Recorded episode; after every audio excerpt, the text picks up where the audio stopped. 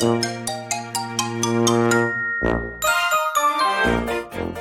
やとすみおの Survival Life in Canada。 皆さんこんにちは。さやとすみおのサバイバルライフ in Canada です。バンクーバーに住むすみおとトロントに住むさやがカナダでうまく生き抜く方法をシェアするラジオです。こんにちは。皆さんこんにちは。こんにちは。こんにちは。こんにちは。こんにちは。なんか最近いっぱい、聞いてくださる方がなんかコメントをしてくださったりして、はいはい、めっちゃ嬉しいんですよ。どうもありがとうございます。やっぱねコメントって励みになりますね。よくYouTuber とかがコメントしてくださいねとか言って、でなんか、なんでこんなに聞くんだろうって思ってたんですよね。だけど、もらうと嬉しいですね。そうですよね。私たちみたいなその弱小なんていうんですか、弱小スタイやろうそうがねコメントいただけると、まあね、たくさんこうフォロワーとかいらっしゃる YouTuber さんがおっしゃるのであればなんかわからないですけど、ね、人気が出るからとかあるのかもしれないですけどもう、私たちそんなのないじゃないですか。ないですね。特にね下々のものなんでただもう純粋にコメントが嬉しいっていうね本当だね、嬉しいですね。私朝からずっとニヤニヤしてましたもん嬉しいな。皆さんありがとうございます。私たちもうこの通りウキウキワクワク、なんだろう他になんか擬音があります？ワクワクウキウキしてます。でやっぱり日本語ちょっとウキウキするのでわかんない。ちょっとごめんなさい、はい、カットしてくださいここですね。はい、今週はどうでしたか？何かありましたか？新しい。さっきね10時間のウェディングケーキデリバリーから帰ってきたんです。おお10時間なんかでもシャイさんいろんなことしてるから皆さんにそのまずそれが何なのかをご説明された方がよろしいかと、20秒で説明します。私のホストシスターだった子がグルテンフリーのケーキ屋さんを経営していまして、週末はそのウェディングケーキの配達を、オンタリオ州、全体にこうケーキを運ぶっていうことをしているんですけれども、ボランティアみたいな感じなんですけどね。その子のお母さん、私のホストママと私で大きなウェディングケーキを運ぶっていう作業をしていましてですね、今日は5つのところに行ってですね、10時間かかりましたね。ナイアガラオンザレイクとかいろいろ行きました。ナイアガラオンザレイクまで行ってきたんですか。疲れましたっていうことなんですけど、以上です。途中なんかケーキ壊しちゃったりしたことないですか？1回やったことあって、倒れちゃったりとかスピードバンプみたいな、ボーンってなって、ケーキボーンって飛んで、壊しましたね。切れられましたけどね。うわそれって到着するまで分かんなかったんです。すぐに気づいたんで、絶対やばいやつだと思って。そうでもなんかオーマイガードみたいなのでケーキをこう手でこうなんか赤ちゃんをこう取るなんていうの、お医者さんみたいに、赤ちゃんが生まれた時の頭をこう取るみたいな、かき上げてほっみたいなそれでこうじゃあ戻しますよみたいな感じで戻して、はい、やばい、はい、帰ろうベーカリーに、ケーキ屋さんに帰りましょう。20分ぐらいのなんていうの距離だったんで、まあ良かったですね。そういう時長距離だと大変ですね。大変ですよ、神経使うし、私は運転してないんですけどね。うわ大変ですね。じゃあさやさんは法廷通訳をやってケーキのデリバリーをやって、で留学エージェントをやってで、あとは日本からカナダに来る、アスリートの人とか、教授の方とか、そういう方のお世話とか、あとはなんかイベントの通訳とか、なんか何でもやります。そういう別の系の通訳もやって、英語も教えてますよね。英語も教えてますね。皆さん英語なりたかったら教えてくださいね。急に線ででもねびっくりしました。そういう感じ。面白いですよ、人生楽しいって感じ。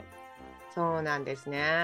みよさんはどうでした金曜日？私は今朝コメントをいただいてすごい嬉しくってニヤニヤしてウキウキしてた後に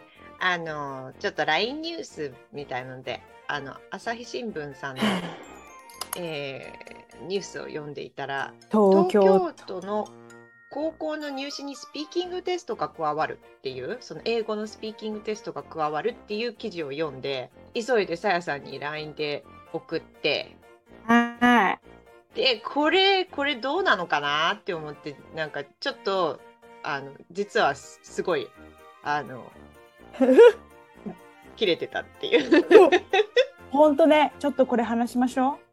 う。まあヘッドラインは朝日新聞、都立高入試にスピーキングテスト、生徒の励みにとの期待も懸念もっていうやつですよね。でまあ使える英語力っていうのを中高生ですかね、中高生に身につけてもらいたいっていうふうに思って、中学校3年生に対して、東京都がオンラインの、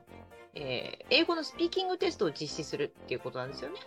うん、そうですね。オンラインだから、まあ、相手側にこう人がいるっていう、こうズームみたいなのでお話しするっていうんじゃなくて、一方的に多分パソコンに向かってこう話して、うん、でそれは後から英語を話す方が採点するみたいな。でその評価対象っていうのがね、そう私が切れてる理由がですね、うん、それで文法の適切さや論理構成、発音をチェックするっていうことなんですけど、うん、相手に理解してもらう英語を発信する力っていうのを将来的に身につけてほしいなっていうふうに教育委員会さんは思っていて、でなので文法の適切さや論理構成、発音を、評価対象にしてるっていうことなんですけど、私ここがどうしても結びつかなくてですね、ここがミスマッチしすぎてると、相手に理解してもらう英語を発信する力ってどんな力がさやさん必要だと思いますか？これは伝えたいっていう気持ち、そうなんかこの体全てから出るエネルギーみたいなですよね。それに言葉が乗っかって初めて伝えたいっていう気持ちがあって、ツールがあって初めて伝わるのに、この発音とかさ、論理構成とかさ、は？まあぶっちゃけどうでもいいんですよね。そう。だから私がさ英語ですみおさんとめっちゃ話したくて、でなんかお友達になりたいでっていうですって言うとするじゃないですか。でなんか出川さんの、知ってますか？出川イングリッシュさん。はい。そう、出川イングリッシュでもフレンズ、we are friends とか言ったって通じるじゃないですか。はい、そう。もうね、出川イングリッシュの凄さったらないですよね。そう、本当。でそこに論理構成、発音、文法の適切は全然関係ないです。けど、伝わるじゃないですか。発信する力って。そうなんですよ。でも多分結果的には、まあ、さっき言ってましたけど、こういう風な対策をする生徒さんが増えてくるってわけじゃないですか。そう、さっきね、録音する前に話してたんですけど、じゃあこれを入試でやりますっていう風になったら、きっと中学生は受験勉強しなきゃってなるから、じゃあ過去の問題ってどんなのが出ましたか？このオンラインのテストってどんな質問されるんですか？じゃあそのために対策ってどうしたらいいですかってなるじゃないですか。そうですよね。でそれで、まあ、例えば How are you とかが質問に入りますとかって言ったら I am fine, thank you, and you っていうふうに言えば、まあ今ちょっと発音カタカナだったけど、それで適切さを見るってことですよね。どっちにしろ形式的な答え方になってしまうんですよね。だけどその例えば、まあ、カナダに私たち住んでて How are you って言われて I am fine, thank you, and you っていうことあります？ない。で例えばなんか Pretty good とか言いたかったのに、発音悪くて Pretty good とか言っちゃったら減点になっちゃうわけですよね。このだとね、評価対象になるとすると、発音悪いから。だから発音加えるのおかしいと思う。なんか中学3年生ですよ。中学3年生ね。英語の発音ってすごい頑張って練習しちゃったがゆえに変な癖ついちゃったみたいなケースあるじゃないですか。ありますね。であんまり英語が話せないからどうしてもカタカナになっちゃうんだよね、みたいなケースってあるじゃないですか。でも聞く人によってはカタカナの方が分かりやすかったりする時もあるし、分かる。変な癖がついちゃってるよりは、そうですね。だから聞く相手とか話す相手によってどっちの方が聞き取られやすいとかっていうのも全部違いますもんね。しかも発音って何の発音をその基準にするか、そうなんですよ。でこれはなんか研修を受けたフィリピンの現地スタッフが担うというっていうことならしいんですけど、だってフィリピンの英語と、ね、例えばカナダの英語、アメリカ、まあでもカナダだってそうですけど、いろんな州があるからそうみんな話し方違うし、アメリカなんかもっと州ごとに全然話し方違うし、そう南部の発音の仕方とかね、いろいろあるし、イギリスどうすんだ、オーストラリアどうすんだ、ニュージーランドどうすんだとか、そうシンガポールどうすんだみたいな話ですよ。そう、これがね、聞き取りやすい英語とかだったら分かるんですよ、なんかクリアで分かりやすい言葉の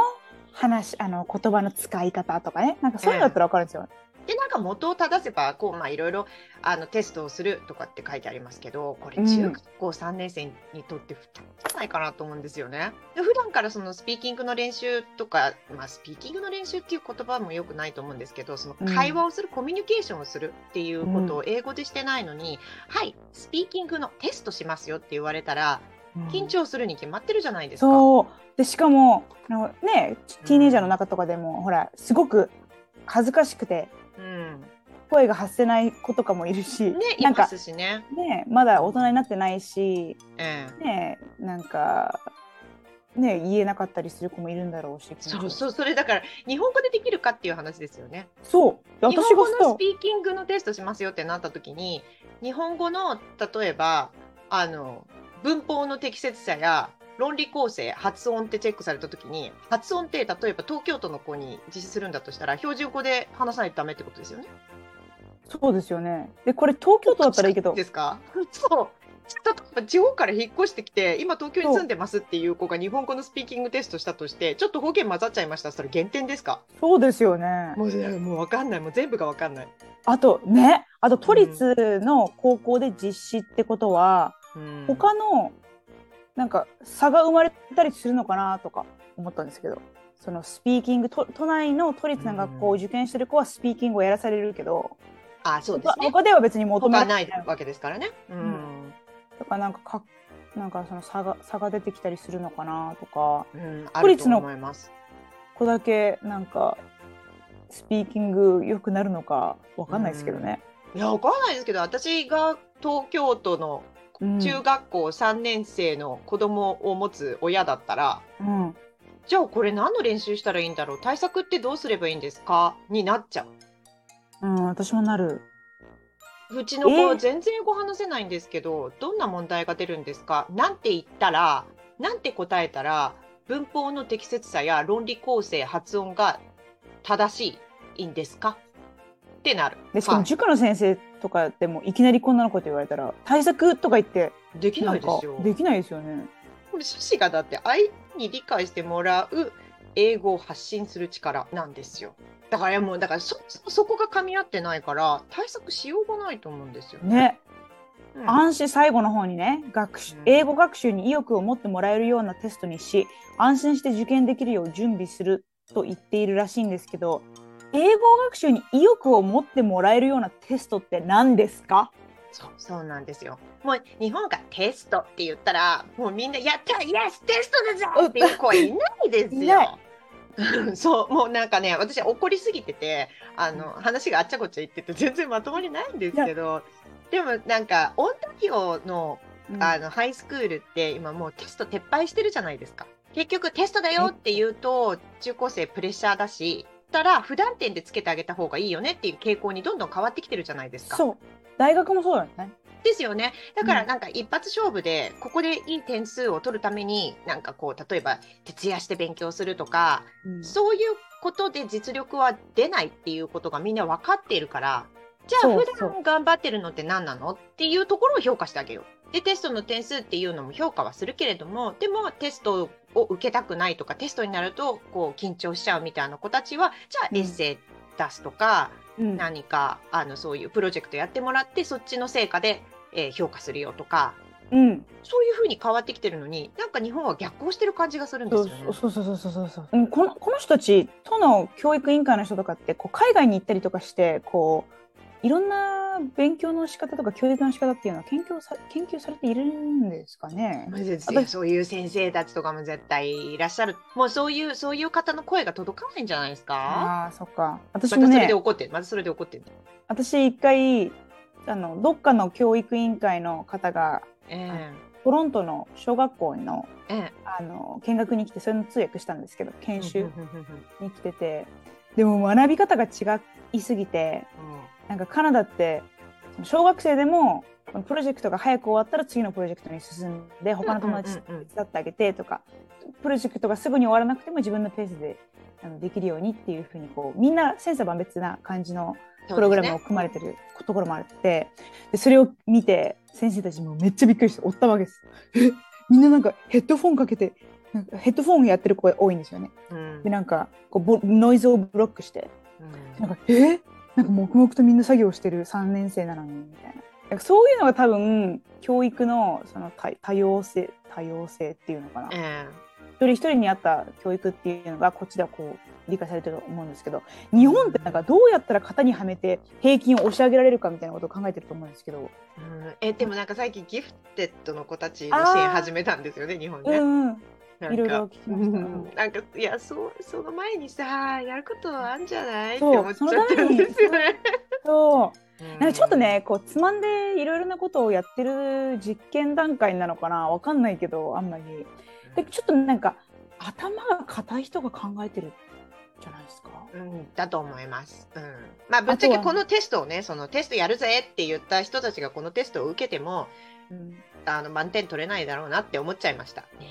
だから私のねバディプログラムに入ってもらって、そしたら本当に発信できる英語っていうのはそこで、英語そこですよ。本当それだと思う。通じるか通じないかっていう実証するのはもうバディプログラムは一番ですよ。現地のことを本当に喋ることによってね、伝わるか伝わないかっていうのが分かるじゃないですか。まあ宣伝なんですけどね今のは、いいと思います。だって子どもたちが楽しめる英語学習を提供してるわけだから。そうなんですよ。英語が楽しい、英語じゃなくったって私英語にこだわる必要もないと思って、自分の気持ちとかね、自分の考えを発信できるっていうことが大事なわけであって、そうですね。でそれに何語を載せようが別にいいと思うんですよね。英語はツールなんですね。そうなんですよ。目的じゃないんですよ。そう、目的じゃないんですよ。本当、そこをね皆さんに分かっていただきたいなと思ったっていう回でした。はい、皆さんコメントで教えてください。もうまたコメント欲しくてしょうがない、ね。コメントお願いします。はい。というわけで今回も最後までお付き合いいただきありがとうございます。サイ&スミオのサバイバルライフ in カナダ。オンタリオ州公認法廷通訳と私立高校専門留学エージェントのさやと、中高生のためのオンライン国際交流サークルの運営とカナダの学校スタッフのすみおがお送りしました。お便りやお問い合わせ先は概要欄をご覧ください。また次回お会いしましょう。バイバイ。